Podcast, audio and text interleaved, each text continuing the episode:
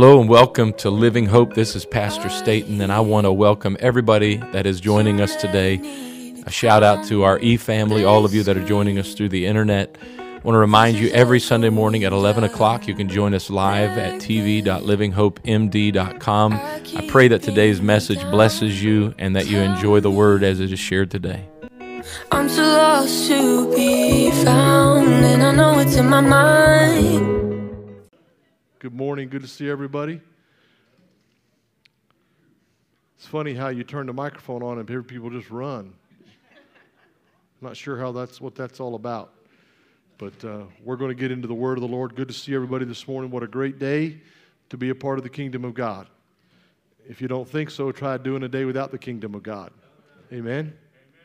Amen. It is good to be in God's presence. Amen. Amen. Amen. I'm going to continue um, the lesson that I started last week. I made myself a promise. I didn't make you a promise. I made me a promise that I was not going to hurry through this. I'm talking about the Beatitudes, and we finished two of them last week. Amen. And, uh, and I've got, uh, there are eight of them that we're going to look at, and, uh, and I'll get through one more today, or two more, or six more. We'll see what it works out. How's that? All right? Stand with me. Let's read from Matthew chapter 5, starting in verse 3. Jesus' first sermon ever. Imagine how nervous he was. Amen. It's his first recorded sermon. And seeing the multitudes, he went up into a mountain. See, I would have ran away too. And when he was set, his disciples came unto him, and he opened his mouth and taught them, saying, Blessed are the poor in spirit for theirs is the kingdom of heaven. Blessed are they that mourn, for they shall be comforted. Blessed are the meek, for they shall inherit the earth. Blessed are they which do hunger and thirst after righteousness, for they shall be filled. Blessed are the merciful, for they shall obtain mercy. Blessed are the pure in heart, for they shall see God. Blessed are the peacemakers, for they shall be called the children of God. And blessed are they which are persecuted for righteousness' sake for theirs is the kingdom of heaven. Amen. Thank you for standing in respect to the Word of God. You can be seated. I told you last week that each beatitude contains a challenge, but it also contains a possibility. And so I've started this series of lessons, and uh, I, I, promise you I'm not going to be in a hurry. I want to spend some time to help us with this. Um, but this challenge and an opportunity, an ultimate test of one attitude that is coupled with a tremendous promise from God. Each one of those are coupled with that, and I haven't spent any time at all on the promises. I'm just looking at the challenges. And so uh, I'll go back and we'll, we'll, te- we'll teach some on the promises. But so often I feel that when we talk about the Beatitudes, we look more at the promise than we do the challenge. And I need to make sure that we have a great understanding that the promise doesn't come unless we meet the challenge. Does that make sense? I know that's pretty deep on a Sunday morning, and you know it's not that cold in here yet, and maybe some of you only had half your usual amount of coffee, but it's really difficult to understand that there are great promises tied to the Word of God, but there are also challenges in the Word of God, and some of those are challenged. Pastor was talking about that this morning. I talked about it last week. I don't see persecution as part of my construct, right? Blessed are they which are persecuted for righteousness' sake. They're going to be reviled and they're going to be, you know, all this bad stuff is going to be done in my name. And, and I, I began to look at this from this high level view and said, wait a minute, God, I don't think my attitude is right. No, no, I'm pretty sure, Lord, I am not, I don't like to be persecuted. I take that as a personal affront. Am I alone in that? That's, that's a natural human reaction. And so, what Pastor was talking about this morning, but I, I told you last week that all of these challenges, Jesus said there's a blessing in them. But that word blessing in the Greek, it meant happy or blessed, but it also expresses the idea of completion. Paul wrote this to Timothy, talking about the scripture. Well, it was inspired of God. It's profitable. We know this for doctrine, for reproof, for correction, for instruction in righteousness. But the purpose of the scripture is that you and I, the men of God, can be thoroughly furnished or perfect or complete. And so there's an idea that even though we're saved, even though we have repented, been baptized, we're filled with the Holy Ghost, there's something about us that's not complete. We understand that, right? We're growing in the grace of God. And so this idea of becoming complete or mature begins with having or possessing a right attitude, right? How many ever had a difficulty maintaining a good attitude? Right? You know, you you woke up, you got your feet off on the right side of the bed, you had your coffee, and uh, you know me, uh, I'm I, I like some me time in the morning. I don't want to be talked to. Give me a few minutes, right? Don't I know I'm not the only one. I, I don't want to be attitudinal, but give me a few minutes, right? But I mean, you know, you get up and everything's going good and, and you've got a great attitude and, and you're excited about the day in life, and then, you know, that, that, that, that, little, that little irritation, right? Somebody, somewhere steps on your pet peeve and bam! That is how the fight started. You know, I, I mean, it, right? And so having a right, a, a right attitude is not hard, but I, I think it's, it's difficult to maintain a, a right attitude in every circumstance situation. And, and, you know, Pastor alluded to this this morning. We've talked about this some. In the world that we live in, it's almost an impossibility to have a right attitude because there's very little that I agree with going on in my world. But in spite of what's going on around me, I can possess a right attitude, right? But my attitude, right? My attitude uh, has to be right in regard to God, in regard to myself, in regard to others. I don't find it so hard to have a right attitude about God most of the time. I, don't, have, I don't find it hard to have a right attitude about me. I'm pretty good with me. But them others, I know it's not just me. I, I know it, but you know, but if the ultimate thing with attitude is it's a sign of maturity. And yet, I'm going to tell you, as someone who feels like that they are maybe not there yet, but somewhat mature, maintaining that right attitude is one of the most difficult things you will ever do. And so we considered the Beatitudes from the viewpoint of a question. What are the challenges? What are the, the life qualities or the character traits that every, king, every citizen of the kingdom possess? And so we discussed how that the Beatitudes represent, they represent what we should have as a, as a construct of life. These, these eight attitudes are interrelated qualities, and no one attitude, no single character trait can stand alone. And so I, told you this last week, and, and I'm going to prove it more today that they are progressive. Each one builds upon another. We talked about uh, how Peter wrote about the church and having the life of God and how that we should add to our, add to our faith the, the virtue and the godliness and all those kind of things. This is a similar type of scripture where Jesus starts with the main thing and begins to build one attitude upon another. Now, how many of you have found that one bad attitude leads to another? Uh, there's a lot of t shirts in the house, right? And, and, so somebody said, you know, that it's possible to be poor in spirit but not have a hunger and thirst for righteousness. Uh, you know, it maybe, maybe it's possible to, to be mournful but not to be pure in heart. Or, or maybe it's possible to be meek without being a, a peacemaker. I'm not sure about all that. Uh, but I, I, do know this I, I do know that it's possible to be persecuted but not for righteousness' sake. And so, what I've got to look at is my attitude. What you've got to look at is your attitude. I, I, I can, you know, I, I can feel your attitude sometimes before you get here. You can feel my attitude sometimes before I get there, right?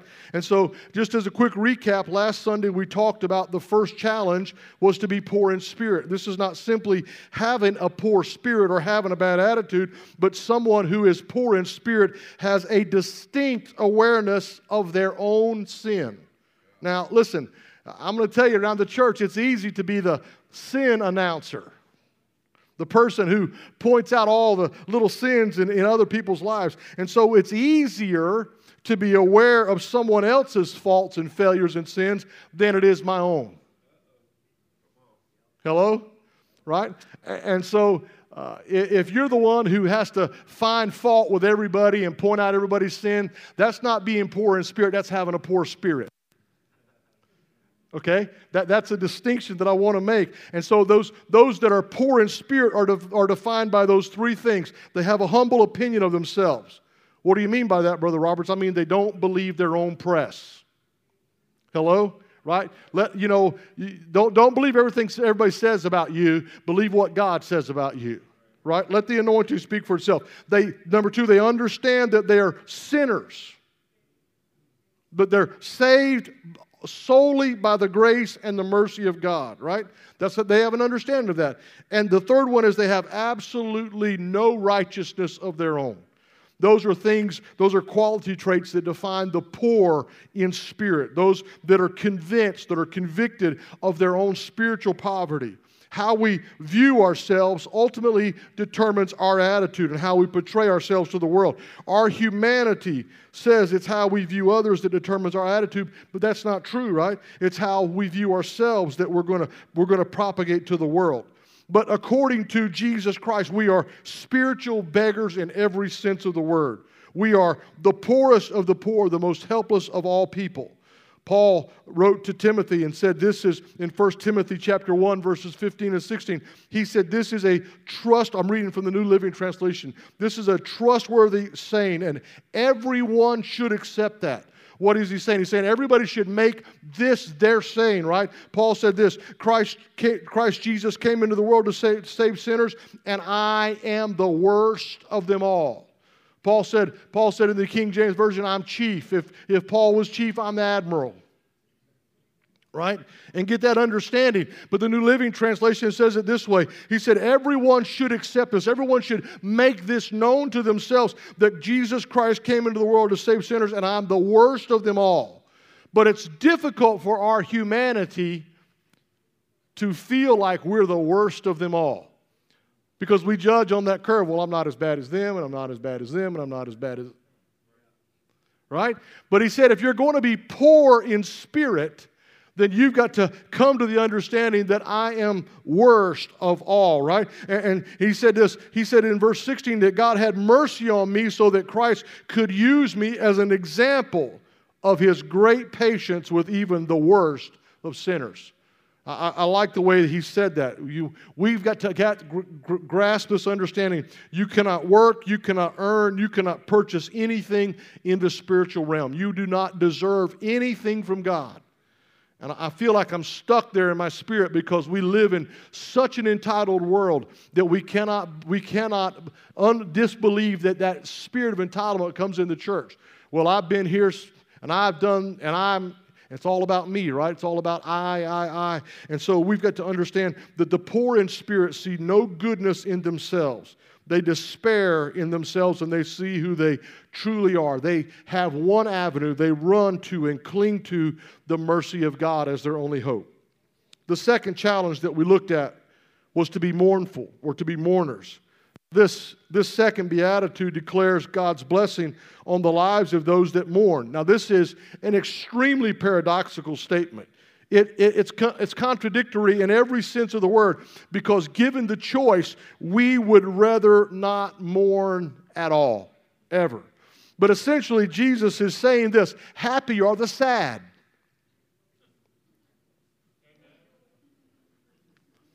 Jesus was preaching that today, I'm not sure I would clap. Happy are the sad. What are you, what are you talking about, right? For most of this, this is complete opposition to our logic. But generally speaking, happiness for us is the avoidance of things that bring grief and pain. I can't get enough things in the air. That's how we live, right? But according to the Word of God, this the attitude that's going to propel me into the presence of God, that's going to get me into heaven, is that I've got to mourn in one specific sense. I've got to mourn over my spiritual poverty.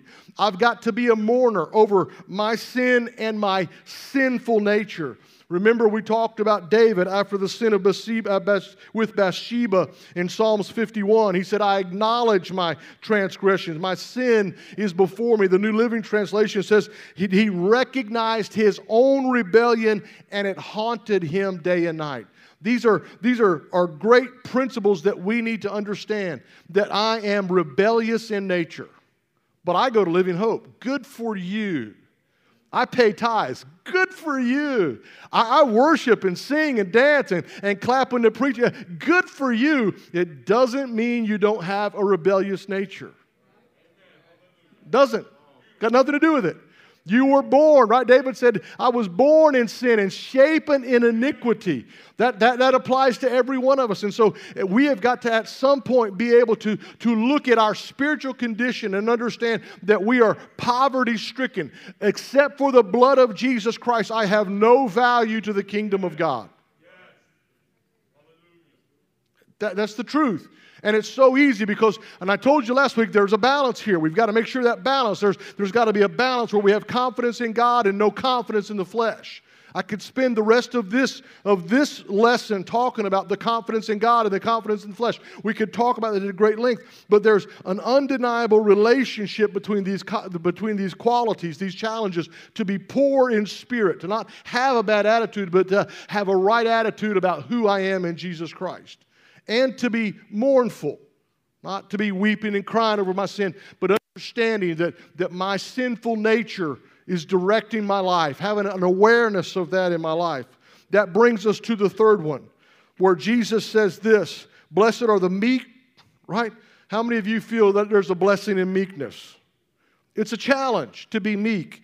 This third challenge given by Jesus for the citizens of the kingdom is that they are meek. And so, Jesus' teaching in, the, in this verse, again, is in exact opposition to the heart of every man or woman that has ever been born into this world.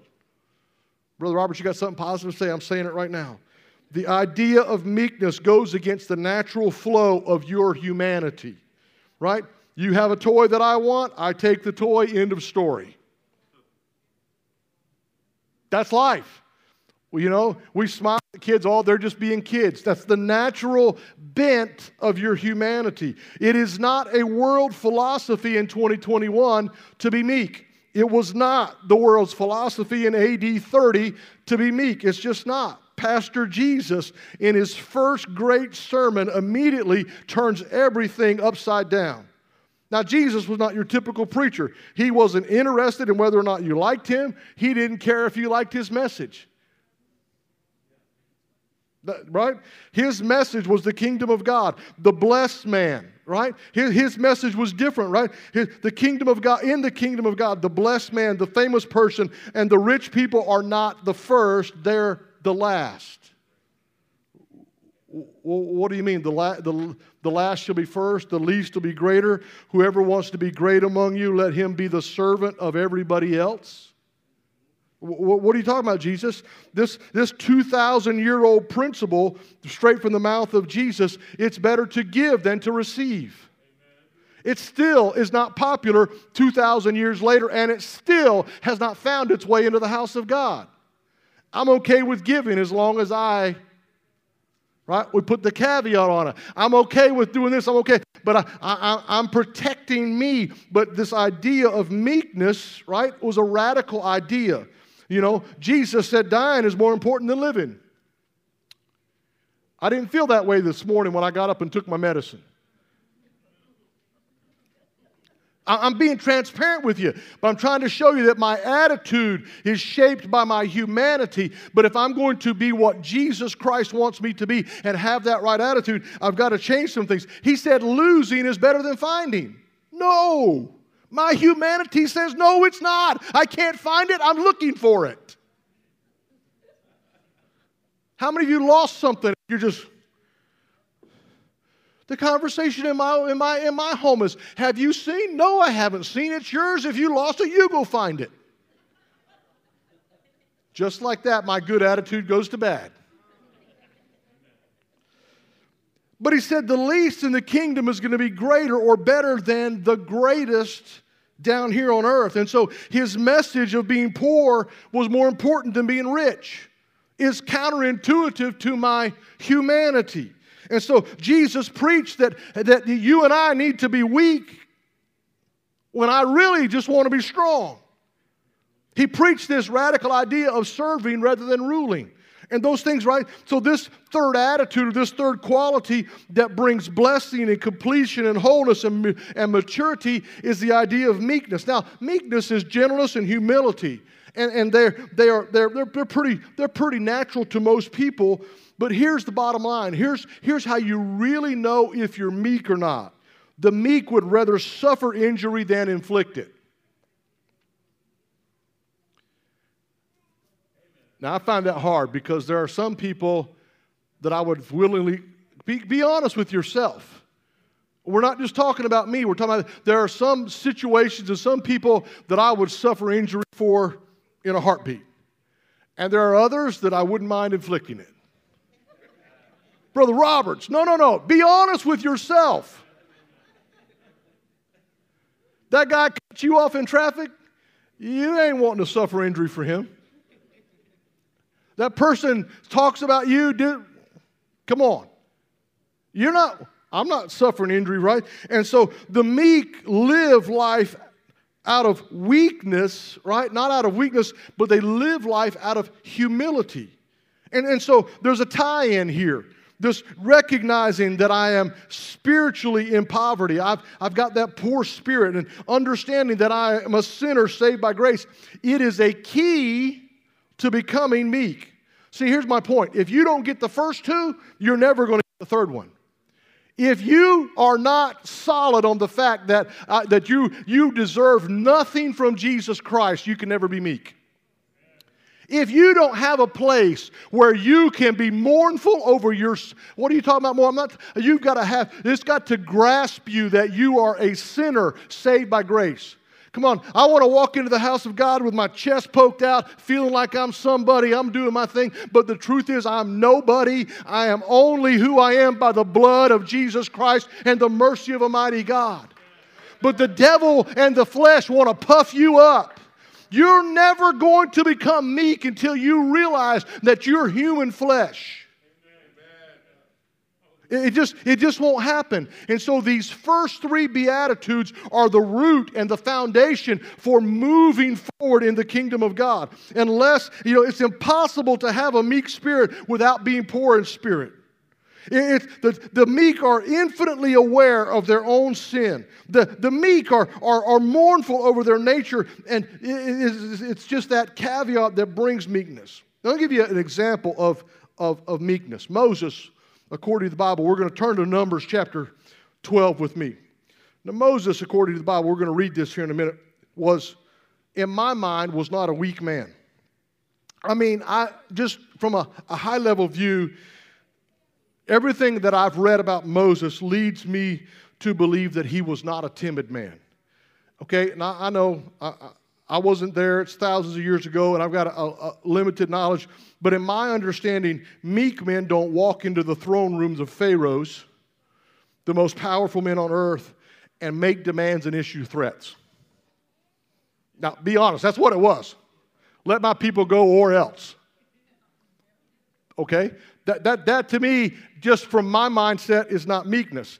But notice this in, in, in, Numbers chapter 12, verses 1 through 3. Now, after, after the deliverance of the children of Israel, they're, on, they're, they're out in the desert. And so here's, here's what happens. Verse 1 of chapter 12. And Miriam and, and Aaron spake against Moses because of the Ethiopian woman whom he had married. For he had married an Ethiopian woman. Now, I thought, okay, wait a minute. So you're telling me that racial issues are not limited to even the 20th or 21st centuries?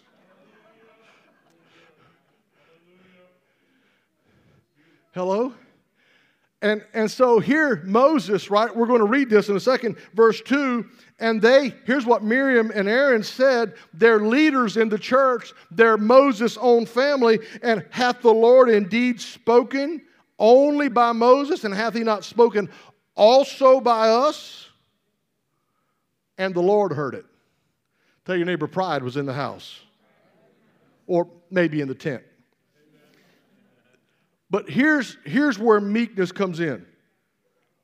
I believe that Moses was humble because verse 3 tells us this. Here's what God says. Now Moses was the was very meek, very humble above all the men that were upon the face of the earth. Now, there's a lot of conversation. I'm not going to get deep into this morning. Writers, because Moses wrote the book of Numbers, it would be counterintuitive of Moses to write that he was the most humble man on earth. Okay, so uh, many commentators feel like that was added in. Okay, it was like, oh, I'm the most humble person that's ever lived, right? You, you, you kind of get that, right?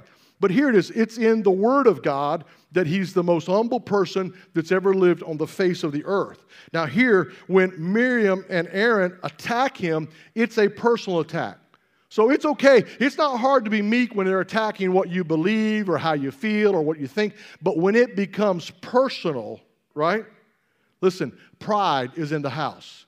And the opposite of meekness is pride, right? So humility and pride. And so if you've got this accusatory attitude, always finding fault, always got something negative to say, always picking and scratching at something, you are not meek. That's not meekness, that's actually weakness. I'm talking about your attitude now, right? And so here's what God says, right? Now if you go back and read, I want to read to you verses 6 through 8 of Numbers chapter 12 from the New Living Translation. Don't just, just, just listen to what I'm saying here's what God says. Now, God says in verse 4, the, Bible says that, that God heard what Aaron and Miriam said, and God called a meeting in front of the tabernacle. He said, Get out here, I got something to say. So they all come out there. So there's Moses and Aaron and Miriam standing right before the tabernacle, and God said, This, I'm reading from the New Living Translation.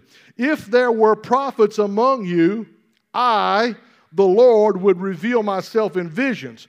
I would speak to them in dreams but not with my servant Moses of all the house. He is the one that I trust. God says, I speak to him face to face, clearly and not in riddles. He sees the Lord as he is. So why were you not afraid to criticize my servant Moses? I read that a couple times and I said, I don't want to have that conversation with the Lord. I remember being in the Navy uh, and, and I did something wrong. And I remember this master chief called me in. Imagine that, right? And, and you know, and, and he was an E9, I was an E4. I was a third class petty officer. He was a master chief. And he said, he walks in the room, and it's just me and him in the room, and he says, Petty Officer Roberts. And I said, Yeah, Master Chief, how can I help you? He said, We're going to have a conversation. Master Chief to third class. I will talk, and you will listen. All I need from you at this point is a nod of your head that you understand. I gave him one of those. And he proceeded to put words together that I didn't know fit expletives, compound expletives. Um, it, it, it, it was pretty impressive vernacular that I could not and would not repeat. He told me something, something about myself. Moses is standing there in the front of the tent, and Aaron and, and Miriam are standing there, and God says, We're going to have a conversation. God to humanity. You can listen, and I will talk. We got to understand something. Humility is not something that you order off of the menu at a restaurant right? It's a life quality that you possess. And it's impossible, right? It's impossible for you to be the kind of person that God wants you to be, to have a meek, humble spirit and attitude if you don't have a poor spirit and if you're not mournful over your own sinful condition. I find this very difficult because as we continue in our walk with God, it's easy for pride to slip in. Well, it's been X number of years since I took a drink of alcohol. It's been X number of years since I smoked a cigarette. I don't do this and I don't do this. And if we're not careful, that little spirit just comes in. And we don't recognize that no matter how minor the offense, all sin before an almighty, pure, and holy God is just as bad as any other offense. We categorize it and make this offense worse than that offense, and it may well be in the eyes of man, but in the eyes of God, any breakage of the law is broken law. Sin is sin. And, and, we've got to recognize that, that when we come into the presence of God, listen, I'm telling you, I'm talking about humility and meekness. I'm talking about people that won't lift their hands and bless God. You've got to understand who you are. If you won't worship God, it's a proud, arrogant attitude.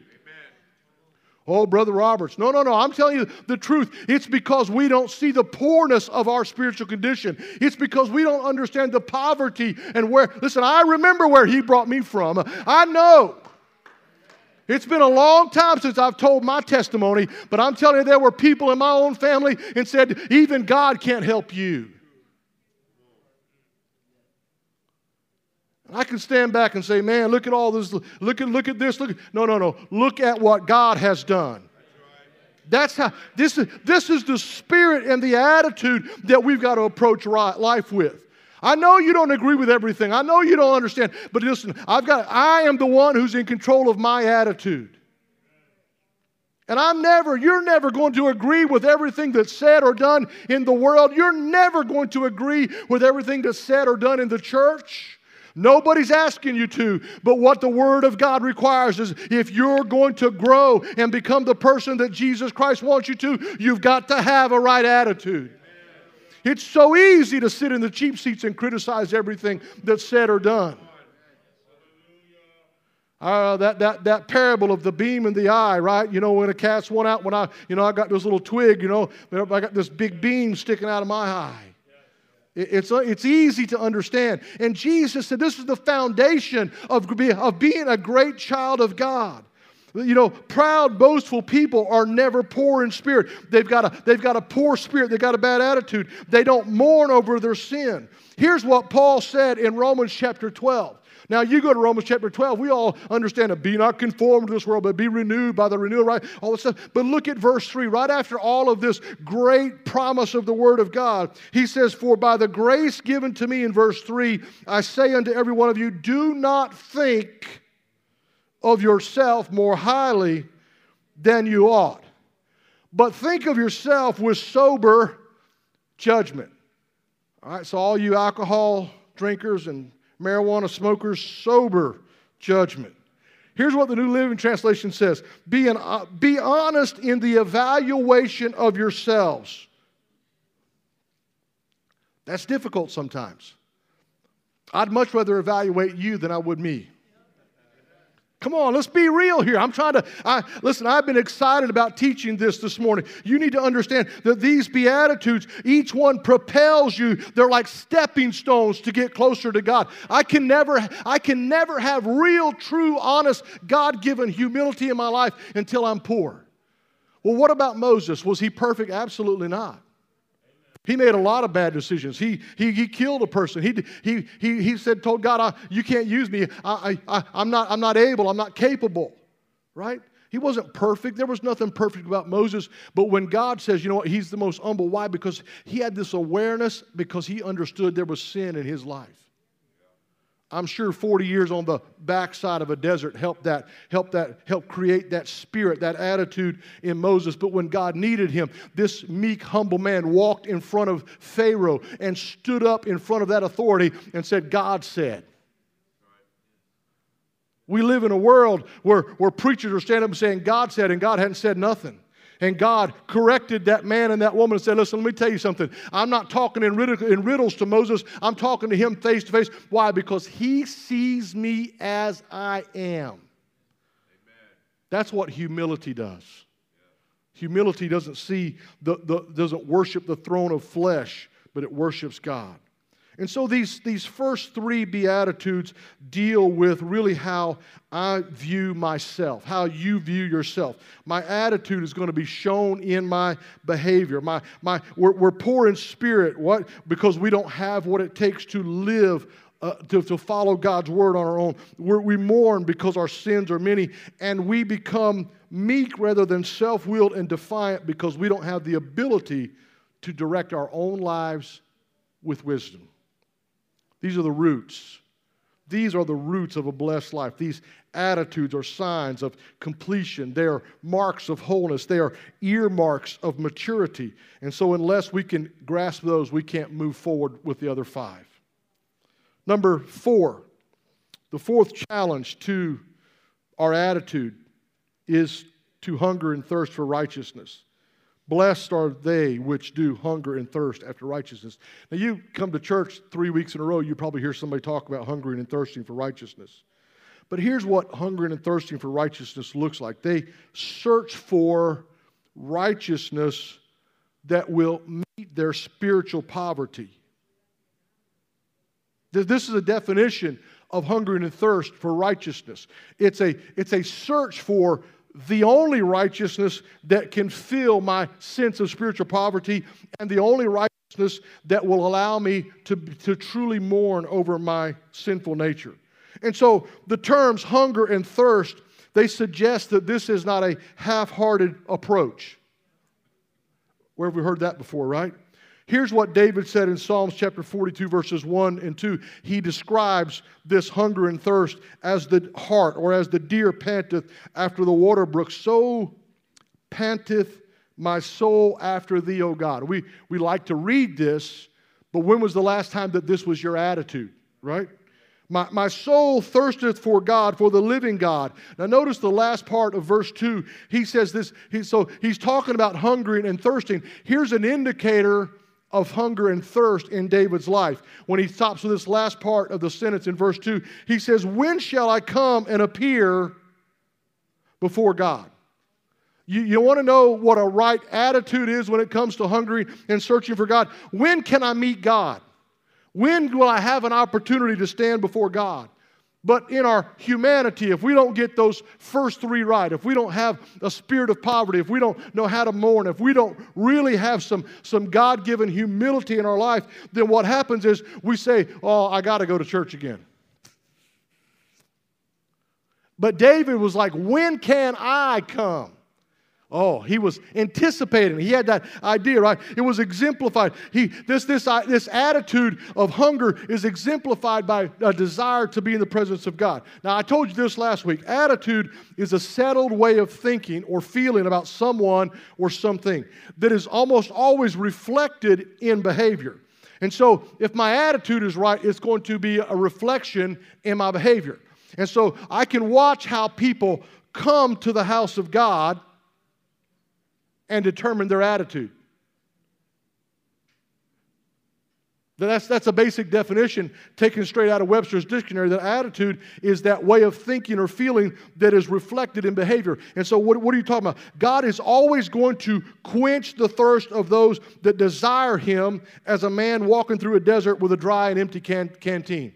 No water, right? We understand that. And so, what are you talking about, Brother Roberts? I'm talking about this. There's no casual thing about this kind of thirst. There's nothing casual or laid back in God's kingdom. We should always want to give the kingdom of God our very best. I, am just telling you, I, almost closing in on four decades in the church now, and I'm going to tell you what my perception is. Every decade gets more and more and more casual, right? It, uh, I, I want you to understand this. It matters how you come. It does. End of discussion. It matters how you come. Your approach, it matters, right? When you come, how you come, the attitude with which you approach God and the things of God, it, it, it matters. But here's what, here's what Peter said God opposes the proud, but gives grace to the humble. And so our, our, world wants to just kind of lay back and be casual about everything and anything. But I'm telling you, when I came in the church, the old timers taught us you give God your very best every single time you come.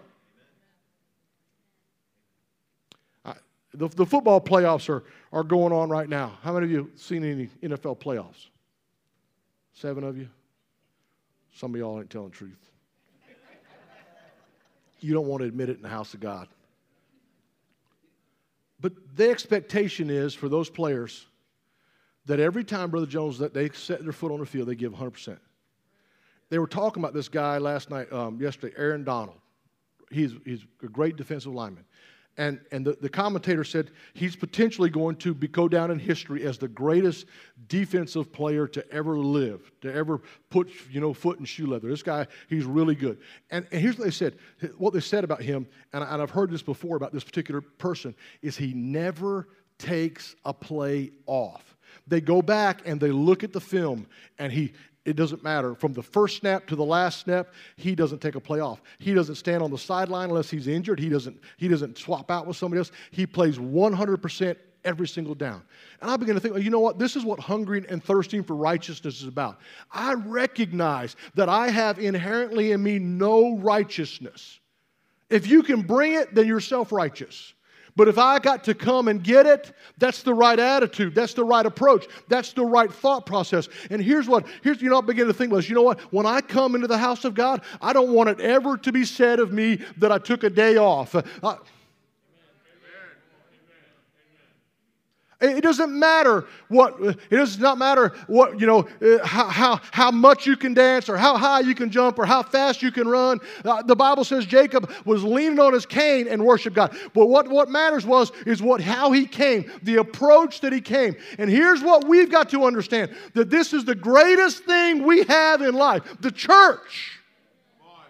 It's more important than my job. It's more important than my home. It's more important than my vacation or my lifestyle or my money. Listen, David said, When can I come? When can I come and make an appearance before the throne? And that attitude has got to permeate the church. It doesn't permeate the church when we're not poor in spirit or mournful over sin or don't have an innate sense of humility. But when it does, when we get to that place, it'll change how you come to the house of God. I'm not talking about the way you dress, I'm talking about your attitude. You're leaning forward, you're hungry, you're there early, you're showing up on time, you're engaged. You... Brother Roberts, I'm talking about how you come matters. When you come matters. My wife will tell you I'll drag a dead leg in here. I hate, I hate it. I hate missing. I hate, I hate. My wife, ask, him, ask her, she'll tell you. My, my, a few years ago, I ended up in the hospital on a, on a Saturday night. Took a ride in an ambulance, hated it. But the whole time laying, they didn't even have a room for me in the emergency room. I, I uh, aspirated, almost choked to death. My wife saved my life. And I'm laying there. They got me on this bed stuck out in the hallway in the back of the thing, and I'm like, hey, Remember, we were over at Carver. And I said, No, I, I got, I said, okay, they're running all these tests, telling me all. I said, Look, I got to be out here by six o'clock. And they're like, I said, No, I'm teaching a class tomorrow. I got to get the trailer. We're, we're, we're, no, no. And I mean, I'm literally from midnight to 6 a.m. This nurse kept patronizing me. It's okay, it's okay, we'll be okay. No, no, no, no, no, no, no, no, no, no. It was, why? What are you talking about? No, listen, I'm trying to lift me up. I'm trying, to, it's my mindset, it's my attitude. It's, it's a hunger and a thirst. I, I, can't take this for granted. This is where I belong. This is who I am. And this is, what, this is what David said. David said, When can I come? When was the last time you came to the house of God with that attitude? When can I come? Oh, come on, Pastor. Quit, quit, quit talking. We, we got to get down here. We got to get some worship going. I know we got to do all the niceties and welcome everybody and read the scripture and do, but come on, let's get some. Why? Because it's in the presence of God that things change. But it's my attitude, it's my approach. Paul said, I, I count all this stuff, all this stuff, but lost. But for the excellency of the knowledge, it's the presence of God. When was the last time you had a hunger and a thirst? I'm not, I'm not, I'm not saying, you know, we got things we got to do and you got to get that stuff done, but, but some, at some point you got to come in and say, I'm in the presence of an almighty God. I don't deserve to be here. I didn't earn it. It's the attitude. How do I come into the presence of God? I don't want to be casual in my approach. Uh, please, I'm not, I'm not, not mad. I'm not mad. I'm trying to help you. I'm trying to understand that there's, there's an attitude that's reflected in behavior. I don't want to become casual, complacent, disengaged, or indifferent to the things of God. You, you don't know how bad it was. You, you don't know my own family had given up on me at the ripe old age of 18. That my, my aunts literally said of me, we, you know, we figured by now that you'd either be dead or in prison at 18. What a great catch you got here. Here's what I'm saying words are cheap and they require little of us, but zeal and devotion are not cheap. A casual person says Jesus is Lord, but they live life like they're the ones occupying the throne. Blessing Completeness, maturity are reflections of an attitude that is hungry for the presence of God. My soul longeth. I'm hungry for the presence of God. It does matter how we come. Why? Because it starts back with that poor in spirit. It's a foundation, it's a step up to that one, to the next one, to the next one. Every step built upon the other. It's an attitude. Why is it that some people can't have? Why is it that some people don't have a hunger, a real hunger and desire for the things of God? Why is it that some people in the church have not, they, they lose that hunger? Why? Because they've lost that first step. They're no, they're, no, they're no longer having awareness of their own sin. It's okay, God understands. No, no, no, no, no, no, no, no. You need to go back and read this. You need to go back and make sure you understand what the Word of God says. It's not okay that we sin. We have an advocate. If any man confess, right? If we if we confess not, we make him a liar. That has to start there. What, what happened to my hunger? What happened to my passion? It starts with a poor spirit. Not having a bad attitude, but having a right attitude about my sin and my condition and my poverty and my need of God. It, it continues with being a mournful. That, that, that attitude, it's not where I'm crying and weeping, but, but I've got an awareness and a, a mournful. Lord, I'm, I'm genuinely sorry. I've got grief and pain over my sin. And that's missing from the church in 2021. It's okay. We just go down and say we're sorry and it's good, but there's no grief and there's no pain and there's no sorrow. That's what mourning is it's loss, it's creating pain. And then we come to that place where some people they lose that hunger because they've lost humility and they're proud and they're arrogant, not by choice, but it's just a matter of life. Well, I've been doing this for so many years and, and I, I don't drink and I don't smoke and I don't cuss and I don't beat my wife. And we feel good about ourselves, and we probably should, but we come in and it, it just dissuades that hunger and creates a casualness to our approach to the things of God. Jesus said, This is the attitude I want you to have. But it's not cheap and it's not easy. And it doesn't come naturally to us because my my natural inclination is I, I, I don't, I, I just, I don't want to. I don't want to grieve over something. I want to feel good about myself. That's my humanity. But there's got to be a place where I find that balance, where I am aware that I'm a sinner in desperate need of grace. It'll change your approach. And I, I find that place where there's genuine sorrow for my sin. I know the world, you know, man, you, you shake a preacher's hand, you rub the Bible, whatever you want to do, you're saved, you're good to go. It's not. It's not according to the word. And when we lose that, we begin to lose that other part. And I'm talking to good people that love God, that know God, that believe the things of God. And what happened to the hunger started back at that foundation.